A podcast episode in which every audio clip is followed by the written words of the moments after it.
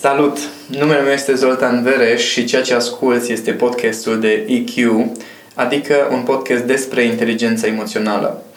Oamenii spun că le place să stea de vorbă cu mine pentru că nu contează dacă suntem pe drum sau la birou, oricând stăm la povești, înțeleg niște lucruri care în rest le scapă sau reușesc să plece cu idei care îi ajută să schimbe viața, să-și rezolve probleme sau să-și crească performanța în diverse aspecte.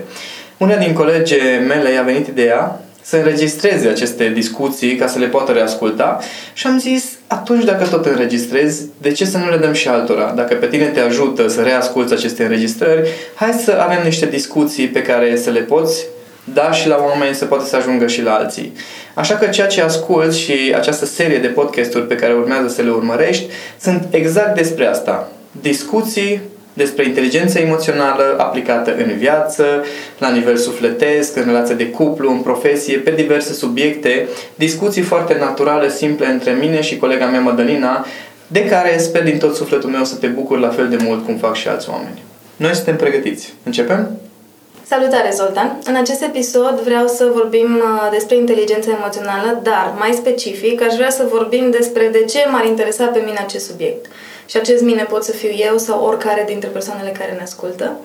Uh, am nevoie să-mi ofer răspunsuri care să mă ajute să înțeleg acest concept, deci aș vrea să vorbim cât mai sincer și mai direct. Hai să vedem. Um, să zicem că eu sunt bine, trăiesc o viață cât de cât ok, am rutine bine stabilite. Lucrez, merg acasă, mai fac sport, am și un hobby, ies cu prietenii, uneori dispar în weekend din oraș ca să mă relaxez. Deci, aș spune că nu am vreo problemă. De ce ar trebui să învăț despre inteligența emoțională? Foarte bună întrebarea. Uh, ai două lucruri în, în modul în care te-ai exprimat care denotă faptul că mai ai de lucru la viața ta, cum ar fi că ești cât de cât bine, respectiv că ai nevoie să dispari din oraș din când în când. Uh, fiecare dintre noi, uh, prin modul în care ne exprimăm, uh, scoatem la suprafață conștient sau inconștient asemenea blocaje sau limitări care sunt cât de cât ok, dar pe care am putea să le îmbunătățim. Pentru mine inteligența emoțională uh, are un rost în momentul în care îți dorești să faci o schimbare. Adică dacă ți-e bine, dar vrei să fie mai bine, înseamnă că ai ceva de lucru, respectiv dacă ai niște probleme, nu contează dacă sunt emoționale sau sunt niște situații foarte concrete în viața ta, Inteligența emoțională te poate ajuta să identifici sursa problemelor, să reușești să depășești acele lucruri care te limitează într-un fel sau altul. Chiar dacă ți bine și vrei mai bine sau ți rău și vrei să-ți fie bine, în oricare din cele două cazuri. Am înțeles. Dar zi puțin, care sunt simptomele unei persoane care are nevoie să învețe despre inteligența emoțională sau să-și o dezvolte? Există, nu știu, o simptomă, ceva simptome care să, să le vedem, să le... Uh, da, de exemplu, dacă ai măcar o dată pe zi un moment în care te plângi la anumite lucruri pe care, care nu-ți convine cum sunt, deja de acolo poți să lucrezi, dacă nu cu situația respectivă, măcar cu starea ta. Adică, din punctul meu de vedere, sunt două variante într-o situație. Poți să schimbi situația, că depinde anumite lucruri de tine și atunci ai nevoie de inteligența emoțională ca să poți să te motivezi, de exemplu, ca să poți să-ți depășești ție blocajele care nu te lasă să le schimbi, să schimbi situația. Sau nu poți să schimbi situația și atunci poți să schimbi atitudinea ta față de situație sau față de problemă, pentru care tot de inteligență emoțională să ai nevoie. Dar nu în toate situațiile sunt eu responsabilă. Adică dacă eu am un conflict cu cineva la locul meu de muncă, suntem doi în conflictul respectiv, nu? Da, uh, astăzi am primit uh, în timpul unei ședințe de coaching o replică It takes two to tango Adică atunci când ești într-un conflict cu cineva, tu ești în conflict cu cineva și cineva e în conflict cu tine. Adică niciodată un conflict nu se face singur. Că aș, bănuiesc că fiecare din cei care ne ascultă a văzut oameni cu care nu poți să te cerți. Adică pur și simplu oricât de turat ai fi sau de nervos ai fi, omul ăla nu e dispus să se certe. Și atunci nu e un conflict. E conflictul tău interior sau scandalul tău, dar nu este un conflict. Și atunci când ai o problemă, atunci ai o problemă. Chiar dacă problema ta este cu cineva sau este cu ceva, este problema ta. Ceea ce înseamnă că dacă vrei să schimbi ceva, să rezolvi ceva în problema ta, o să trebuiască să-ți asumi responsabilitatea adapta față de anumite elemente de acolo ca să poți face o schimbare. Pentru că altfel, da, poți să rămâi în această stare de victimă permanentă în care este majoritatea oamenilor, în care ăia alți au o problemă, eu sunt doar nervos. Ăia alți au greșit, eu sunt doar supărat. Ăia alți fac ceva, eu doar sufăr. De fiecare dintre noi avem o componentă în orice conflict, în orice situație și treaba mea ca și un om inteligent emoțional, este să mă ocup de partea mea din problemă. Niciodată nu o să putem să-i schimbăm pe ceilalți, că nu avem nici, nicio putere asupra celorlalți, direct, să zic așa, dar avem o putere asupra noastră și atunci treaba mea este să rezolv problema mea. Și atunci e corect să afirmăm că primul pas pentru a dezvolta inteligența emoțională este să-ți asumi responsabilitatea? Corect.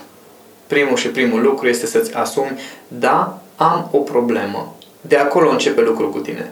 Dacă uh, în mod constant sunt oameni în jurul tău, cu siguranță, care în mod constant se plâng că ceilalți au tot felul de probleme. Da. Ei nu-și dau seama că au o problemă, ci pur și simplu se plâng că alții au probleme. No, oamenii ăștia niciodată nu o să poată să preia controlul sau să schimbe ceva, pentru că întotdeauna se vor aștepta ca ceilalți să rezolve niște lucruri.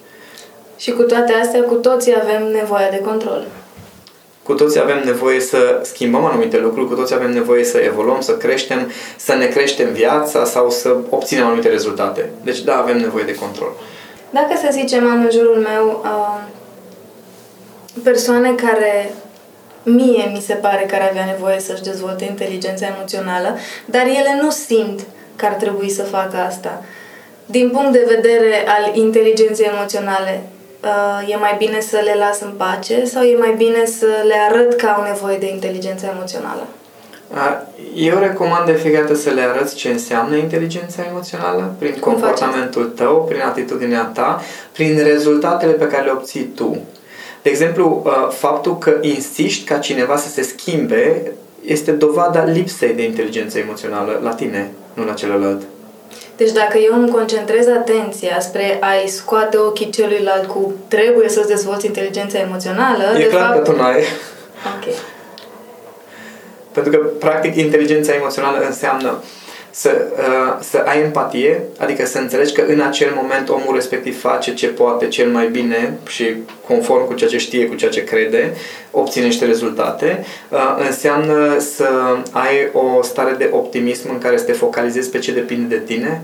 Înseamnă că să ai o stare de conștiință de sine, care înseamnă să-ți dai seama că pe tine te deranjează ceva la celălalt, care este problema fix a ta, nu a celuilalt. Uh, deci toate lucrurile astea țin de inteligență emoțională. Și dacă tu tot insiști ca celălalt să schimbe ceva, ca ție să-ți treacă o durere, înseamnă că ceva nu e în regulă cu inteligența ta emoțională. Ok, hai să luăm concret. Hai să luăm concret. Dacă pe mine mă deranjează faptul că la birou unul dintre colegi în mod constant lasă în priză cafetiera și aia zbârnie toată ziua, e asta problema mea sau a lui? Da, bun. Faptul că acea cafetieră stă în priză și zbârnăie este o situație. Da. Colegului tău îi se pare foarte firesc să rămână în cafeteria în priză, bârnăi tu cafetiere, pe el nu deranjează. Faptul că tu ești deranjat de bârnăitul ca, ca, cafe, așa, la chestia de făcut cafea, asta e problema ta și poți să o rezolvi în două feluri. Ori reușești să-ți dezvolți o anumită imunitate față de stimul exterior și să nu te mai deranjeze bârnăitul ăla, ori o scoți din priză. Și poate că dacă o scos din priză de suficiente ori, înțelege și celălalt. Mai este varianta în care mergi și explici, uite, pe mine mă deranjează chestia asta. Dacă ai putea să nu o lași în priză, atunci m-ar ajuta treaba asta. Dacă nu, trebuie să o scot eu de fiecare dată. Și dacă e să ne întoarcem, e nevoie ca eu să-mi asum responsabilitatea că acel zbârnit mă enervează pe mine Exact. Și e tot la responsabilitate. Exact. Și că pe celălalt, dacă nu-l deranjează, înseamnă că, într-un fel sau altul, pentru el este normal să meargă cafetiera respectivă. Că aici, aici intervine acel manual de proceduri pe, despre care tot vorbesc și la conferințele mele. Faptul că noi ne înregistrăm foarte adânc toate comportamentele astea într-o, la o vârstă foarte fragedă, sunt puse într-un fel de manual de proceduri pe baza căruia reacționăm. E, nouă ni se pare normal ca toți să se comporte conform cu manualul nostru de proceduri. Dar dacă omul ăla a trăit toată viața lui, toată copilăria lui, cu o cafetieră care, zbă, cafetiera care zbârne în bucătărie, nu doar că nu îl deranjează, îi creează inconștient un sentiment de confort. Familiaritate. Exact. Și atunci s-ar putea ca pentru noi să fie deranjat pentru că eu am crescut în liniște sau poate, nu știu, pe mama au deranjat cafeteria pe care l-a lăsat tata în priză și pe mine mă deranjează chestia, nu înseamnă că și pe el ar trebui să-l deranjeze și normal să-l deranjeze. Pot să rog să-l scoată din priză și dacă există un cadru, aici un pic trebuie să ducem lucrurile în, în uh, aspecte tehnice. Adică, într-un birou, de exemplu, sau la un loc de muncă, într-o organizație, există niște cadre definite de contextul în care lucrăm. Dacă agreem toată echipa că acea cafetieră se scoate din priză după ce ai terminat cu ea, atunci fiecare poate să atragă și are dreptul să atragă celuilalt atenția, dar din nou cu o stare și o atitudine armonioasă că acea cafetieră nu stă în priză. Dar dacă n-am convenit acest cadru, atunci e fix problema mea. Pot să aduc, de exemplu, ce depinde de mine, din nou, aduc responsabilitatea la mine, este să zic în ședință, uitați, pe mine mă deranjează cafetiera, mai este cineva pe care deranjează. Și dacă vezi că nu este nimeni, atunci s-ar putea să fie o problemă foarte subiectivă. Dacă mai sunt încă cinci colegi care își ridică mâna și da, mă, și pe mine mă deranjează, atunci hai să convenim împreună că prima persoană care vede cafeteria în priză o scoate din priză. Și atunci deja este un context pe care l-am stabilit împreună și putem să creăm uh, un mediu în care să respectăm manualul de procedură al fiecăruia, dacă se poate.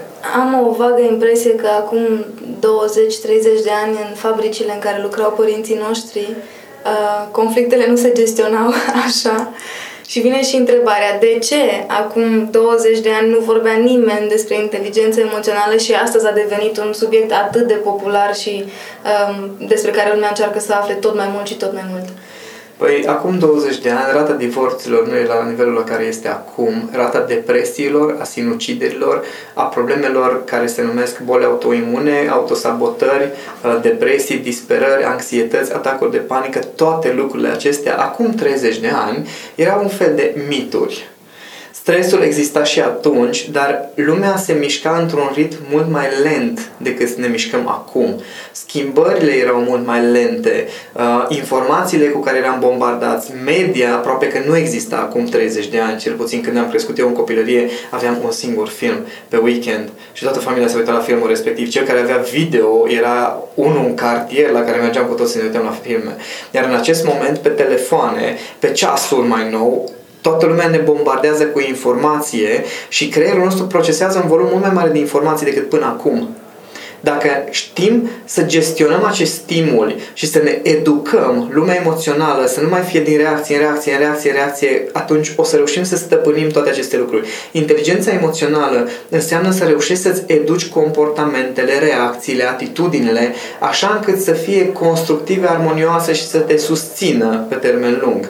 Iar dacă mergem mai departe pe aceleași atitudini, comportamente pe care le-am avut acum 30 de ani, pe care le-au avut părinții noștri, volumul de informații și viteza cu care se schimbă lucrurile o să ne omoare exact așa cum se și întâmplă. Practic, nevoia de a dezvolta inteligența emoțională a fost accelerată de dezvoltarea tehnologiei și de schimbările produse de către noi. Exact, exact. Deci tot ce s-a însemnat schimbări în societate au creat necesitatea, necesitatea unei adaptări mult mai rapide, unui autocontrol mult mai bun, necesitatea cultivării relațiilor într-un mod mult mai armonios și să știi să gestionezi mult mai rapid. Gândește-te că dacă acum 30 de ani cineva se supăra pe altcineva, probabil mai vorbea o dată la ceva luni sau se întâlnea o dată la ceva luni. Acum nu mai funcționează așa, n-ai timp să repari relații, n-ai timp să stai supărat pe nu știu cine, nu știu câte vreme, pentru că tu în acest timp ai, de, ai întâlniri cu alte zeci de persoane. Nu mai avem timp de cum zic, să stai și să îți plângi de milă într-un loc, la un loc de muncă, să te gândești că poate peste vreo 5 ani se va schimba ceva, pentru că s-ar putea ca săptămâna viitoare să se schimbe ceva și trebuie să știi să te adaptezi. E posibil ca inteligența emoțională să fie existat inclusiv acum 30-40 de ani, dar să nu fie avut numele ăsta și să fie cumva confundată acum cu alte... Dacă stăm puțin să ne uităm la uh, culturile care sunt puțin mai vechi decât civilizația din vest, adică India, China, zona budistă, taoistă, autocunoașterea, autocontrolul, depășirea reactivității erau ceva foarte firesc și erau chiar o formă de educație care se petrecea de mic copil. Adică în uh, India se predă yoga de mii de ani și se predă și în școli în lumea de civilizată, să zic așa, abia acum începem să demonstrăm, vezi, Doamne, că meditația are efecte benefice. Și ce s-a întâmplat este că psihologia, acum 100 de ani când a început să studieze comportamentul oamenilor, a tras niște concluzii, ce se știa atunci despre biologia noastră, despre cum funcționăm, s-au făcut niște experimente și a început să construiască aparent de la zero ceea ce se numește autocunoaștere. Deși există culturi care practică această autocunoaștere de mii de ani, noi acum în vest abia acum începem să descoperim, să puțin, autocunoașterea asta totuși este importantă. Există niște lucruri pe care ar trebui să le știm despre noi ca și oameni, despre cum funcționăm și ar trebui să avem un pic grijă de noi. Adică nu contează că este vorba de cultura chinezească, japoneză, indiană, toate culturile respective uh, au o, o educație a alimentației, tot ce se mănâncă are o logică și un rost au, uh, și știu, tipologii energetice despre care abia acum începem să vorbim aici la noi în, uh, pe continent. Uh, există medicină naturistă, chinezească, indiană, care are mii de ani vechime. Noi acum începem să ne formăm nutriționiștii care să înceapă să-și dea seama ce se întâmplă în corpul nostru. Și este un pic absurd faptul că uh, vine știința și spune am descoperit inteligența, să fii atent cât de mult contează, în loc să pur și simplu să ne oprim puțin și să spunem am descoperit un concept care deja există, dar acum în lumea noastră, în viața de zi cu zi, devine important cum practicăm, cum aplicăm, nu doar să conceptualizăm treaba asta, așa cum mulți o fac. Apropo de conceptualizare și de uh, folosire într-un mod absurd, a acestui termen, inteligență emoțională. Cu ce o confundă lumea? Cel mai des. Cel mai des o confundă cu spiritualitatea uh, asta modernă, adică nu spiritualitatea aceea uh, veche în care este vorba despre credință și autocunoaștere, ci despre spiritualitatea asta în care mergem și participăm la tot felul de grupuri și la retrageri și uh, din astea unde încercăm cumva să ne ascundem de lume. Uh, asta pe de-o parte, pe de altă parte foarte mulți confundă cu uh, rezolvarea problemelor emoționale. Adică atunci când vine vorba de inteligență emoțională, cineva, chiar am auzit textul ăsta, dar eu nu am nevoie de așa, de așa ceva, că eu nu am probleme emoționale. Adică pur și simplu este dusă în zona de terapie mai degrabă decât în zona de practică de zi cu zi. Și tu spui că nu este o terapie. Uh, poate fi folosită ca și terapie, pentru că înțelegerea propriei lumi emoționale și lucrul cu propria lume emoțională duce la transformări, schimbări și la cele vindecări în ghilimele, dar nu despre asta este vorba. Inteligența emoțională ține de niște abilități de care avem nevoie fiecare dintre noi, fără excepție, în viața de zi cu zi. Inteligența emoțională vine să completeze inteligența rațională, adică EQ completează IQ sau sunt antagonice sau... Ele lucrează împreună, Uh, ceea ce s-a demonstrat ca și studii este că poți să fii o persoană extrem de inteligentă la nivelul ăsta de matematic, geometric, uh, inteligență rațională, ceea ce se numește rațional, uh, dar dacă n-ai inteligență emoțională, nu știi să cultivi relații și rezultatul va fi tot un dezastru. Adică o să rămâi singur cu toată cunoașterea ta și nu o să, nu o să poți obține rezultate, pentru că dacă ne uităm un pic în jurul nostru ce se întâmplă în acest moment în lume, funcționăm din ce în ce mai mult ca o, ca o unitate, sunt din ce în ce mai mult interconectate, toate domeniile, se specializează câte un om pe câte un domeniu și nu mai poate singur să obțină rezultatul, ci are nevoie de alți specialiști în alți dom- alte domenii ca să obțină un rezultat împreună. Și atunci inteligența emoțională care ține de, și de modul în care interacționezi cu ceilalți devine foarte importantă. Adică IQ, zona de inteligență rațională, să știi să ai anumite abilități, să ai anumite cunoștințe, să știi să folosești cunoștințele acelea, este foarte, foarte important, dar nu ajunge. Și există studii care spun că inteligența emoțională este responsabilă în măsură de peste 50% de succes. Adică nici măcar nu este vorba de jumătate-jumătate. Uh, unii spun că undeva în jur de 80% din succes este datorat uh, datorat inteligenței emoționale și nu a inteligenței cognitive raționale. Deci, practic, în momentul în care anumite persoane spun că dezvoltându-și inteligența emoțională au reușit să-și schimbe viața, e posibil să se întâmple acest lucru fără ca informațiile pe care le-au învățat să aibă legătură cu acel raționament pe care noi îl numim logic. Păi gândește-te așa, uh, dacă tu ai un conflict constant cu mama Da? Conflict constant. Certuri în fiecare dimineață lângă cafea. În fiecare dimineață. Uh, singurul lucru pe care l-ai de făcut este să înveți să-ți controlezi comportamentul tău. Nu ai nevoie de absolut nici o informație teoretică, tehnică despre asta. Trebuie doar să te observi, să-ți dai seama că atunci când mama începe cu anumite subiecte, încep să ai niște gesturi mai agitate, să observi că încep să ridici tonul și să începi să observi că uh, începi să gândești într-un fel despre ea. Tot ce ai de făcut este să îți reduci viteza cu care gesticulezi, să reușești să nu îți mai ridici tonul și să reușești să gândești diferit despre mama. În acel moment, cum? Asta e autocontrol. Asta înseamnă autocontrolul și nu, nu ai nevoie să știi tu tehnic anumite lucruri, ci trebuie doar să observi. Să te observi pe tine, să-ți dai seama că atunci când te comporți într-un fel, asta duce la anumite rezultate și să adaptezi acest comportament așa încât rezultatele să fie diferite. Adică, tehnic vorbind, nici măcar nu poți să spui că ai nevoie de informații pentru asta. Ai nevoie doar de a te observa și a schimba niște, niște comportamente. Și dacă eu îmi schimb comportamentul legat de relația mea cu mama, în exemplu pe care l-ai dat tu, am siguranța că va produce schimbări și în ea? Nu, nu ai nicio siguranță în această lume, asta e părerea mea, dar sunt două variante care se pot întâmpla. Este varianta în care faptul că tu schimbi comportamentul și atitudinea îi va permite și ei sau îi va oferi șansa, dacă vrei, să schimbe și ea comportamentul, ceea ce se întâmplă în 99% din cazuri, îți garantez, dacă cei care sunt părinți au observat chestia asta. Copilul are o anumită atitudine, în momentul în care părintele schimbă comportamentul sau atitudinea, copilul instantaneu schimbă modul în care răspunde. La fel este în orice discuție în contradictoriu, dacă tu începi să ridici tonul, celălalt o să înceapă să ridice tonul, așa funcționează. Când tu începi să cobori tonul, celălalt coboară tonul instantaneu. Deci varianta este că se schimbă și celălalt. Cealaltă variantă, dacă celălalt nu se schimbă, atunci nu o să te mai deranjeze, măcar atât. Adică pur și simplu starea ta emoțională o să poate să fie bună, constructivă, chiar dacă celălalt se comportă într-un fel aiurea. Aici ai tu o vorbă pe care o spui destul de des. Fie se schimbă, fie, fie se, se schimbă. schimbă. Da, adică ori, ori se transformă, ori se înlocuiește. Ai adus uh, mențiunea legată de, de mama, de familie, de uh, relația mamă-copil. Uh, de foarte multe ori, când vine vorba despre diverse tehnici de terapie sau de dezvoltare personală, se aduce în discuție întoarcerea în copilărie, acele discuții despre traume care ar exista, despre care noi nu știm sau știm și despre cum uh, momentele din copilărie ne pot marca întreaga viață. Explică-mi un pic de ce e tot timpul vorba despre copilărie.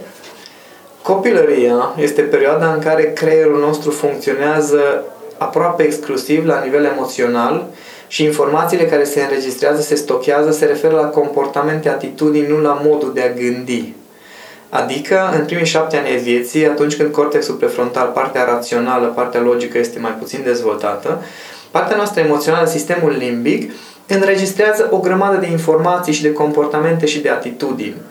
Traumele sunt doar unele din ele. Eu obișnuiesc să spun, poate sună absurd pentru unii, dar atunci când ai o traumă din ăla mare, din aia mare, care, se, care o știi și știi că s-a întâmplat și a durut ca de numa, este mai bine decât când ai un comportament care s-a înregistrat prin repetiție.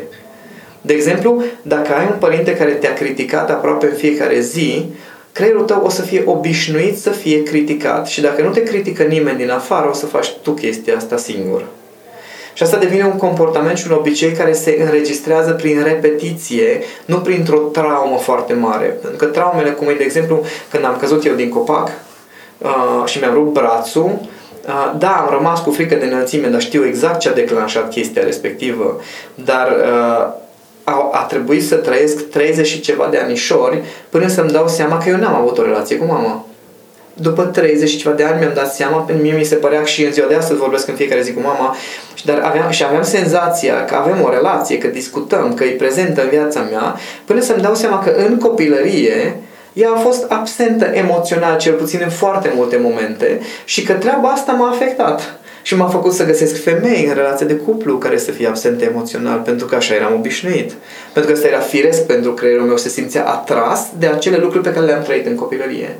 Și atunci este foarte important când vorbim de copilărie să ne gândim pe lângă traumele alea de vai ce grav a fost, la acele lucruri care nu ni se păreau grave deloc sau nici acum nu ni se par grave. De exemplu, faptul că uh, mama ne zicea odată la uh, două zile, vai așa de stresată, așa de stresată, așa de stresată și să-ți dai seama că și, și tu o să zici odată la două zile același lucru, poate chiar mai des un pic.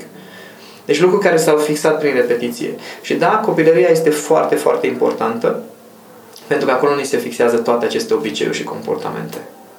Și chiar dacă au trecut 20, 30, 40 de ani din acel moment, relevanța lor este la fel de puternică? Depinde cât ai lucrat cu tine. Depinde ce ai făcut în acești 20, 30, 40 de ani. Dacă în 20 de ani nu ai depus niciun efort conștient de a face o schimbare, adică nu ți-ai dat seama de acele șabloane și nu ai depus un efort să le schimbi, atunci este chiar mai relevant pentru că le-ai întărit. Adică dacă n-ai lucrat să le desfaci, le-ai întărit. Nu este altă variantă, nu este cale de mijloc. Deci ori ai lucrat să le schimbi, ori ai lucrat să le întărești. Ei, dacă le-ai și întărit, sunt cu atât mai relevante. Dacă ai lucrat cu ele, atunci, în mod normal, viața ta ar trebui să reflecte acele schimbări. Adică ar trebui să fii mai împlinit decât părinții tăi și mai împlinit decât erai în copilărie. Și să vezi comportamente foarte diferite, atitudini foarte diferite de-a lungul vieții pe măsură ce ai lucrat cu tine. Mai am două întrebări.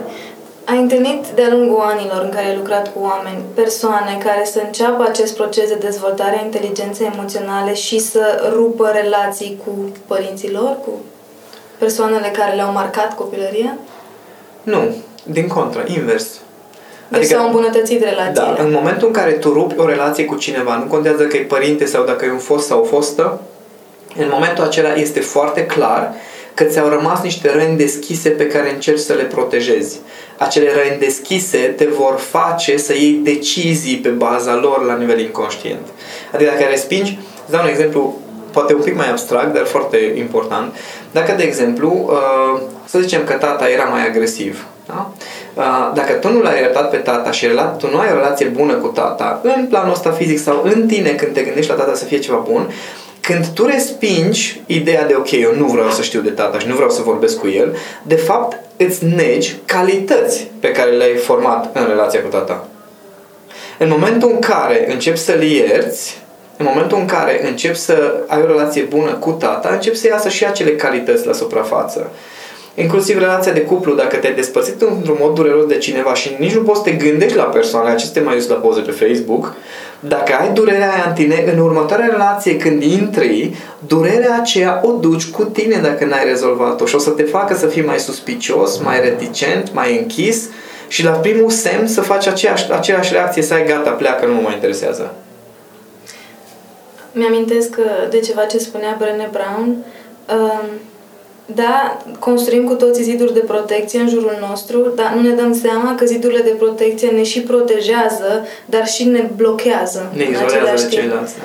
Nu pot nici să fiu rănită, dar nu pot nici să arăt ce sunt. Și atunci mă poate ajuta inteligența emoțională să schimb asta? Să accept că da, m-a durut sau mă doare în momentul ăsta ceva și să gestionez altfel durerea aia încât să pot să trec, cum spui tu, nu peste ea, ci prin ea? Da, asta înseamnă inteligența emoțională de fapt. Să-ți dai seama că cineva a făcut ceva, că asta a declanșat o stare în tine, că nu are nicio legătură cu celălalt, are legătură cu manualul tău de proceduri, apoi să poți să schimbi starea, așa încât să poți merge mai departe, vindecat și fără acele ziduri. La un moment dat am avut o discuție cu colega mea Mihaela, la care, într-un context dat, m-am răstit un pic, am ridicat tonul și am certat-o în ghilimele pentru ceva și m-a întrebat după vreo oră, zice, Zoltan, te-ai supărat? Și zice, eu nu, nu mă supăr, nu am obiceiul ăsta de a mă supăra. Și dar cum, dar așa te-ai răstit la mine? Zic, da, pe moment m-am răstit la tine pentru că în acel moment ai făcut ceva care m-a deranjat, mi-am exprimat supărarea respectivă, dar gata, a trecut, adică nu țin în ea, nu țin supărare, nu e cazul. Și era foarte mirată și dar cum, nu, dar am greșit față de tine, dar zic, știu, ai greșit în acel moment, în acel moment m-a deranjat, am trecut, am rezolvat, gata, nu, nu e cazul să ducem mai departe.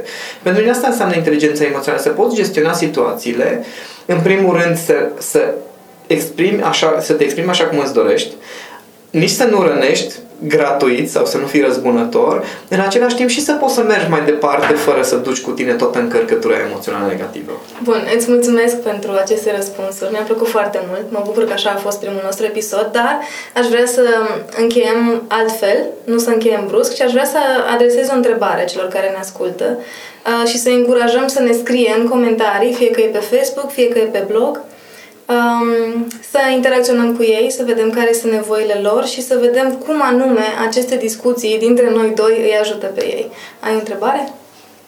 Da. Aș fi curios să văd, uh, în urma podcastului și în urma ascultării acestor povești pe care le-am împărtășit aici, uh, dacă și-a dat seama cineva că într-o situație inteligența emoțională de fapt a ajutat-o să treacă peste situație sau să rezolve o problemă sau dacă și-a dat seama că într-o anumită situație ar fi avut nevoie de inteligență, inteligență emoțională și că asta ar fi ajutat-o uh, să treacă uh, mai bine prin situație și care a fost efectiv situația, dacă poate să ne lase fiecare câte un comentariu, o situație în care inteligența emoțională ar fi fă- a făcut sau ar fi făcut diferența.